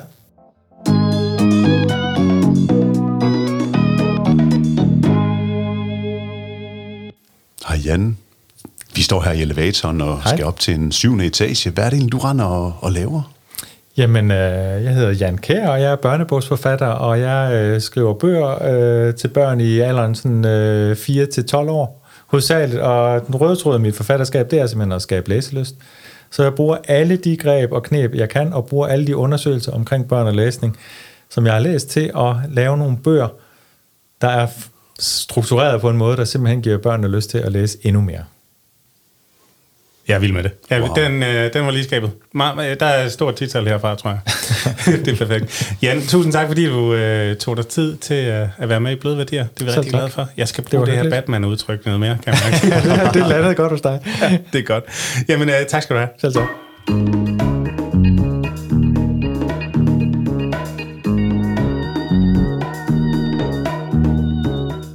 Det var simpelthen Jan Kær. Og det var det. Nomernes far. Nomernes far. 10 år på banen, 27 års erfaring. Hold nu op en kapacitet, vi lige har sagt farvel til her. Ja, det, øh, det var skidespændende. Det var, det, det, det, jeg, jeg elsker at være inde og krasse lidt i det der øh, kommercielle slash øh, kreative øh, under, univers, hvor, hvor tingene går op i en højere enhed. enhed. Jeg synes egentlig, Jan har virkelig fat i den lange ende på mange af de måder, han gør tingene på. Ja, jeg, altså, åh, jeg, det der, jeg kan godt lide det der spændingsfelt, der lidt opstod, fordi at, at der er mange kreative, der sådan er bange for øh, at sige ordet kommerciel og kreativ mm. det samme. Ja. Hvilket jeg jo også på min uddannelse mange gange er, er stødt på, fordi at man er jo redaktionel og nyhedsfotografi og uha, og man skal være uafhængig, og man skal lave personlige projekter og sådan nogle ting, men hey, der skal også smør på brødet, og, og vi skal ud og have nogle øh, virksomheder, nogle kunder, som vi kan, vi kan leve af, og det skal han også, og det har han gjort. Og han har skabt et univers, og jeg synes, det var fedt at tale ned i det univers, han har øh, skabt. Ja, og nu, nu slog Jan sig lidt på det der udtryk, jeg sagde med, at det skal ikke være kunst, det skal være færdigt. Men, men, men måden, jeg egentlig mente det på, var, øh, det var noget, jeg selv fik smidt i hovedet fra en redaktør, og det er jo tanken om at have også et højt bundniveau Ja. Men at du ikke bare sidder på dine hænder og, og afventer den guddommelige inspiration, men at du ved, at det, du laver, det har en kvalitet, og, og så bygger man på derfra, ikke? Altså, så kan du sagtens lave et rigtig lækkert, kreativt, kunstnerisk, øh, øh, værdifuldt produkt, selvom at du sidder med en deadline, eller selvom at du skal udgive, lad os sige, fire bøger om året, og lige har 120 foredrag, du også afvikler undervejs, ikke? Altså, det, det, det er en scene, jeg hatten af. Det er fandme Virkelig. vanvittigt, ja. Masser af respekt. Ja. ja. men jeg blev klogere, og det håber jeg virkelig også, at du, kære lytter, gjorde ved den her snak. Ja, og så er vi jo et jubilæumsafsnit. Altså, jeg synes slet ikke, at vi fik i tale sat det nok. Jan, han var god til det, men, men hey, det er nummer 50, Jacob. Vi, Ja. vi har siddet og stået bag ved den her mikrofon her 50 gange, før vi er ude. Eller, nu er det 50 gang, ja. Dennis, vil du ikke sætte lyden af et truthorn ind her? Fordi det synes jeg, vi fortjener. Og øh, måske sådan øh, folk, der siger, yeah, Applaus. applaus. Lyden af et flag, der blaffer i vinden. Det er skønt, Jacob. Kan du mærke det? Det er jo et podcast, det er jo lyd, og det er jo nummer 50. Og jeg er faktisk sådan lidt oprigtig nysgerrig på, om der sidder en lytter derude, og i så fald, at du lyttede til det her, og har lyttet til samtlige afsnit, så meld gerne ind, at du har pladen fuld, fordi det, øh, det er fandme respektfuldt. Er vi, er vi her, hvor vi udlåder en, en mulepose? Ikke en mulepose, men måske en lækker øh, skægolie, hvis man er til den slags, ja. eller en øh, læbeballade. Hvordan skal folk kunne dokumentere, at de har hørt alle 50 afsnit? Åh, oh, shit, Jacob, du siger kloge ting. Nå, men uh, meld ind i DM'eren, hvis det er, ikke? At du føler, at, at, at du, ja, dig, har brug for en skægolie, ikke? Ja, ja. ja, ja, Nå, men vi skal jo snakke lidt om, hvad vi er gang i. Øhm, ja, vi var i Randers. Vi har været i Randers for at lave en øh, super fin lille optagelse på bagkant, eller på forkant bliver det jo nok nærmere, fordi vi skal lave noget øh, visuelt, øh, som kan lige snakke ind i den næste festival, der skal afvikles op i Randers. Øh, som Familiefest i skoven hed den, ja. familiefest i skoven, og øhm, de har sendt os en hulens masse dejlige materiale, stillbilleder og i lidt levende billeder og sådan nogle ting. Og det skal vi så have fra sidste festival til at snakke ind i næste festival, men, men vi manglede et eller andet lim, der ligesom kunne kitte det hele sammen. Og derfor tog vi op og lavede øh, lidt interview, satte lidt lamper og lidt flaglines og nogle ting op, så vi ligesom var i skoven og havde festivalstemningen en ret kold februardag. Men hey, vi var i skoven, og øh, der blev sagt kloge ting, og der blev snakket frem imod den næste festival fra en, som virkelig elsker tegtur og havde fået en helt fænomenal god oplevelse der. Så der var noget autenticitet i, øh, i det, hun sagde, og, og det, det tror jeg også, man kommer til at kunne mærke i, øh, i den somi øh, ting, der, der ligesom kommer ud af det. Ja, fordi så er meningen, at vi øh, sætter os derhjemme og klipper det sammen og smider lidt stjernedrys på, og så øh, bliver det til, til en video, der skal tale frem mod næste års festival, og gerne skal få folk til at købe billetter til det her øh, dejlige, dejlige arrangement, som øh, løber stablen for første gang sidste år, og som øh, nu bare øh, knokler af for at lave verdens bedste øh, festival i Randers for hele familien. Så det, som ligger i Randers ude i skoven øh, 21. maj, mener jeg det er, Ja. øh, hvor at du kan komme ud og få en fed oplevelse i mm. Randers. og vi skal også have en anden fed oplevelse. Vi skal på museum. Vi skal en tur ud på Moskov. Det bliver så fedt. Vi pakker øh, lydkufferten, og ja. vi tager de her helt fine hovedtelefoner med, hvor der er en lille mikrofon, der sidder i en konstant fin afstand til øh, dit hoved, når, når, når gæsten bevæger sig rundt, som måske ikke er vant til at snakke i mikrofon, så det ikke lyder sådan, når man kommer ind foran mikrofonen og kommer forbi mikrofonen, hvis man ligesom skal illustrere det på en eller anden måde. Og der skal vi sidde oppe i udsigten, det lidt hemmelige sted på Moskov. Ja, hvis du står og kigger ind på Moskov Museum, som jo er sådan arkitektonisk tænkt ind i bakken derude, så er der en lille, lille spids, der stikker ud op i toppen, lavet af glas, og det er den, de kalder udsigten. Det er egentlig offentligt tilgængeligt rum, men det bliver ikke brugt så meget af offentligheden, men nu skal det altså være podcaststudie.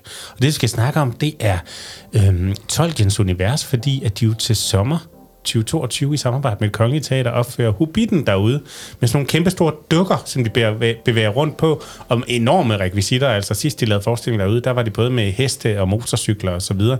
Så de, jeg tænker, det bliver i samme niveau. Øhm, og der har de altså fået en række forskere til at dykke ned i den his- historiske del af Tolkien-universet. Så vi skal snakke runer og ringe og både og alt sådan noget ind i en historisk kontekst. Og det kommer simpelthen til at foregå som en podcast, der bliver udgivet op til af Hobbiten for premiere, øh, som man kan lytte til, og øh, så bliver der også en billedside, ved jeg, der skal en drone i luften og så videre. Øhm, og, øh, og den får vi simpelthen lov til at optage op i udsigten. Det glæder jeg mig rigtig meget til. Ah, det gør jeg også. Det er den uh, altid dygtige uh, Paul Madsen, som uh, kommer til at orkestrere uh, alt det visuelle dertil, så det bliver kæmpe fedt. Kæmpe skud til Paul. Er for fan. Ja, og ellers ja, så er vi i gang i at bygge et, øh, et lille, en udvidet speakbox i Lydstudie 2. Ja. Virkeligheden er ved at indhente os, og folk de elsker at komme i øh, studiet, og øh, det gør de i den grad, at vi bliver simpelthen nødt til at udvide med studie 2. Ja, så um, egentlig gang i bækken. Der er også noget sporfestival lige om lidt. Vi er i gang med at klippe noget trailer til og så videre. Så, så alt i alt, så, um, så har foråret fået fart under væggerne, og det, det er dejligt. Ja, Men øh, vi skal også, øh, vi, vi skal også give nogle anbefalinger. og det skal vi nemlig.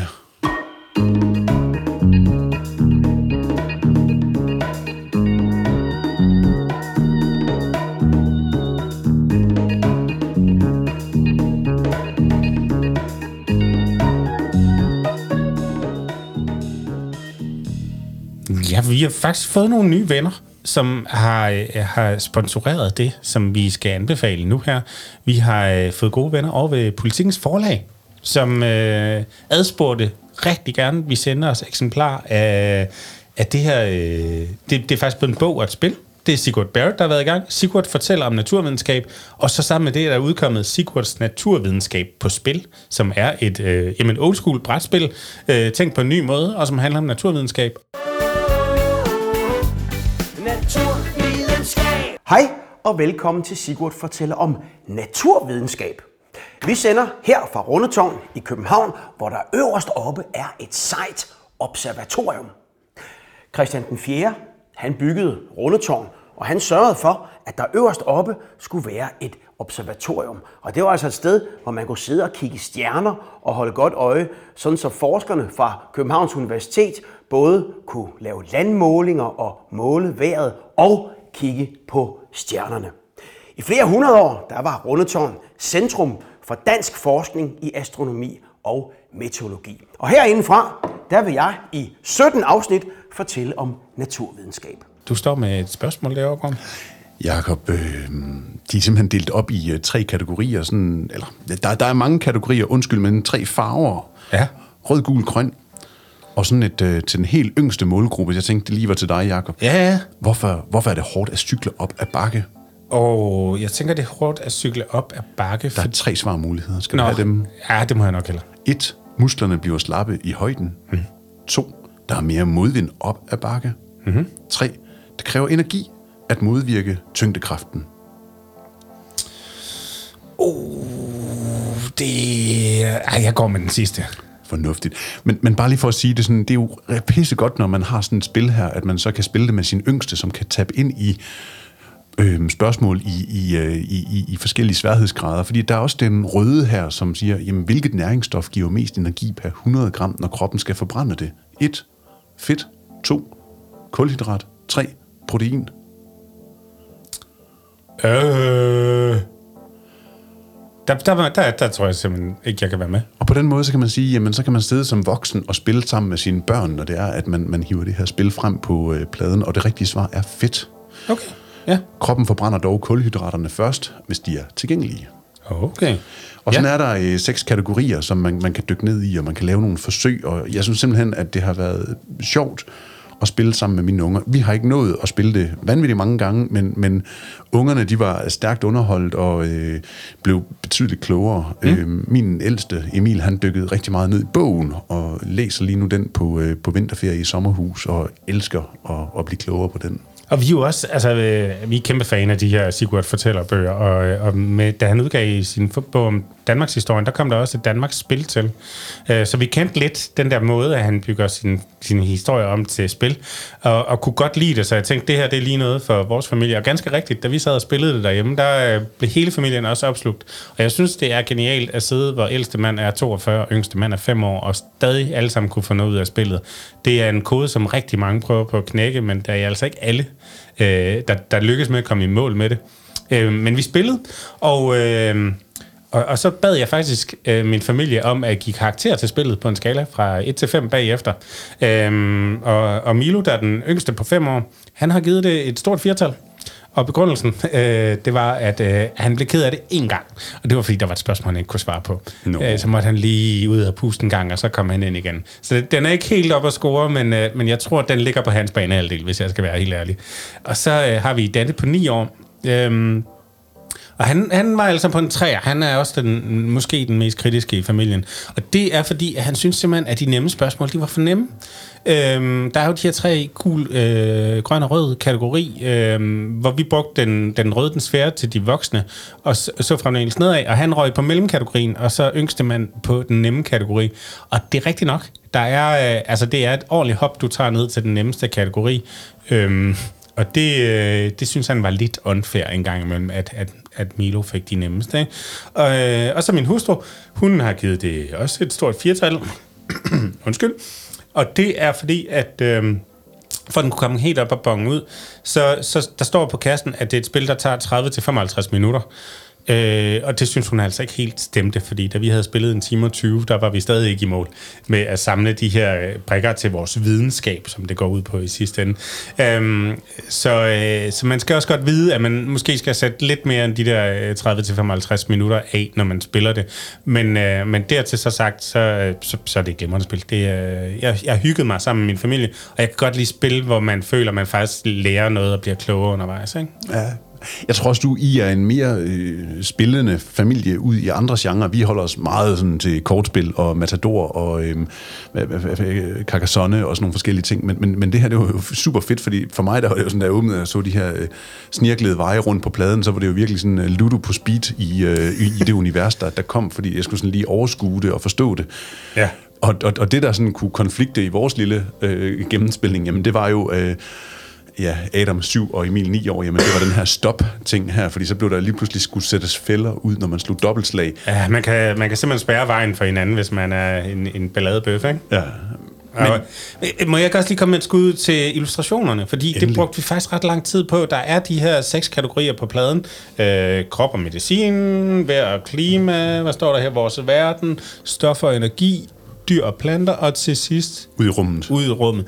Og, øhm, og det er illustrationerne fra, fra bogen, tænker jeg, som er taget med over, så den ligesom illustrerer sig selv. De mindste kan være med. Vi har øh, øh Leonardo da Vinci's Den vitruvianske mand, der har tegnet sådan en børneudgave over ved krop og medicin og fine rumraketter. Og, og det her går så igen på spillebrikkerne, så, så kan man enten være rumraket eller piratskib eller et eller andet. Og det var i hvert fald noget, der, der virkelig appellerede til mine knægte. Så altså, alt i alt, vi er rigtig, rigtig, rigtig godt underholdt, og øh, bogen øh, til den 9-årige, han elsker den lige nu. Altså. Og så ved jeg jo, at Sigurd faktisk øh, rejser land og rige rundt. Han er allerede startet, men han kommer rundt i løbet af 2022 øh, til øh, en lang række af danske byer øh, med et show, som er bygget op på, på både, både bogen og spillet her. Så, øh, så der er simpelthen fuld plade på øh, det flermediale univers, som vi også lige snakkede med Jan Kjær om tidligere. Øh, den den har, har han grebet med, med begge hænder og fødder. Så på den måde, så kan man jo sige, at vi har øh, også hele pladen, pladen fuld i forhold til, at det er vinterferie, og man skal underholde sig selv og familien, og måske komme væk fra skærmen og sætte sig ned og, og dyrke fællesskabet omkring bordet med et øh, spil, der også kan, kan uddanne. Jeg har i hvert fald øh, kun anbefaling herfra. Mm, helt sikkert. Og det var jo meget sjovt med sådan en fælles anbefaling. Det er ja. første gang, vi har prøvet det går. Jeg synes, det kan et eller andet. Altså specielt fordi det har involveret hele familien på ja. øh, begge sider af bordet her. Helt sikkert. Jeg har altså lige en lille en, jeg har brug for at klemme ud mellem sidebenene. En anden anbefaling. Er det okay? Jakob, du ja. har en anbefaling mere. Skal vi ikke lige prøve at høre, hvad det er? Der kommer lige en lydbid her. 30 år har Candice spillet op til dans. I hele Danmark. Rejser Candice rundt og spreder livsglæde. Om for satan. Også i en by nær dig.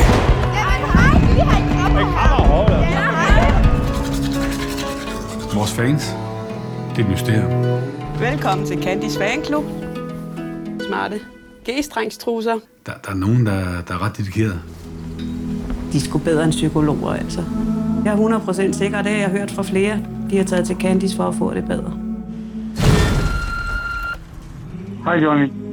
Jeg har bare lige lyst til at sige til dig, hvor meget politik den betyder for mig. Den har faktisk været med til at redde mit liv op til flere gange. Yes. Jamen, øh, det handler om en øh, dokumentarfilm, som egentlig faktisk havde premiere helt tilbage i september øh, i biograferne der gik den lidt under radaren. Der var ikke så mange, der, der, der bemærkede, at den var der. Hvad hedder den, Jacob? Den hedder Candice for livet. Ja. Og øh, så kom den så på, øh, på fjernsynsskærmen i primetime og på øh, on-demand-tjenester her for nylig. Øh, og så skulle jeg da lige love for, at så stak øh, det af med meninger og holdninger. En masse rigtig flotte anmeldelser øh, til instruktør Jesper Dalgaard og det er faktisk hans, øh, det er hans debut spillefilm, eller dokumentarfilm i, i, i fuld længde. Øh, han har tidligere lavet kortfilm, en der hed Veltsmerts, der vandt med Robert, og en der hed Übermensch, der er blevet udtaget til, til den festival, der hedder South by Southwest. Men det er altså en, et, et, en debutfilm i, i fuldlængde format, som, som følger øh, Johnny Hansen fra øh, Candice. Ja. Og, øh, og, og, og det tror jeg, øh, det oplæg har gjort, at, øh, at der er mange, der har tænkt, det er ikke noget for mig. Øh, og det Jesper så gør, som jeg jo personligt synes er ekstremt fint, det er, at den her dokumentarfilm, jo, den handler om Candice, men den handler jo mere om den her gruppe af følgere. Øh, og man dykker ind i øh, universerne hos øh, Strøm, for eksempel, som er en af karaktererne, øh, og taler ind i hans issues. Der er en anden mand, som øh, har haft, øh, haft Candice Johnny til bords, og, og siden der er der ikke nogen, der har måttet sidde på den stol øh, inde i hans stue, og, og som tager hen og, og vander blomsterne på, på Johnnys øh, kones grav, for eksempel. Øh, en grav, som, som Johnny ikke selv be- besøger. Vi møder også øh, de tre blinde brødre, brødrene Fup, øh, og det hele er visuelt ekstremt stærkt stillet op i. Øh, der er klare filmnørde-referencer til sådan noget som øh, The Shining, Ondskabens Hotel, øh, og, øh, og, og Twin Peaks og sådan noget. Vi er i det her sådan lidt øh, mørke, lidt dystre, mystiske univers. Og så møder du de her skæbner. Og, øh, og siden der, der har debatten bredt sig rundt omkring, omkring kan man godt tillade at vise sig de her mennesker, som helt klart har deres at bøvle med, men som finder en eller anden glæde og trøst i fortællinger om Candice, øh, bliver de udstillet. Og der er det jo vigtigt at sige, at de ved alle sammen, hvad de er gået ind til. De har alle sammen haft muligheden for at sige fra øh, på det ene og det andet og det tredje tidspunkt i processen. Og de vil faktisk alle sammen gerne være med og fortælle deres historie. Er det så måske i virkeligheden os som beskuer, som har det svært ved at se nogle skæbner, som ligger meget langt fra det liv, som mange af os andre måske lever? Så øh, har der også været øh, en stor debat omkring, at øh, der, er blevet, der er blevet manipuleret i dokumentarfilmen. Øh, og det vil sige, at Strøm for eksempel tager til Costa del Sol, mener jeg det er, og ser på et tidspunkt. Og der er det en, simpelthen en produktion, der har betalt hans rejse derned. Øh, der hænger også en julekugle på et juletræ med et billede af, af Candice Johnny på, som er blevet placeret og sådan noget.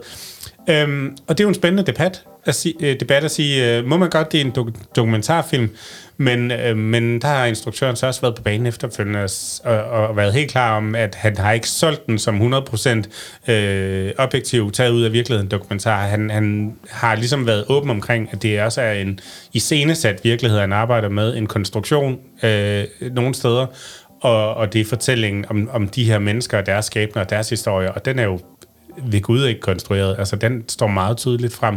Så altså, jeg blev efterladt med sådan et øh, en lille smule granatschok, eller hvad kan man sige? Det var virkelig... Det første, tror jeg, jeg sagde bagefter, det var, at det her den, det er den bedste dokumentar, jeg har set i lang, lang, lang, lang tid. Og den sidder bare i kroppen stadigvæk.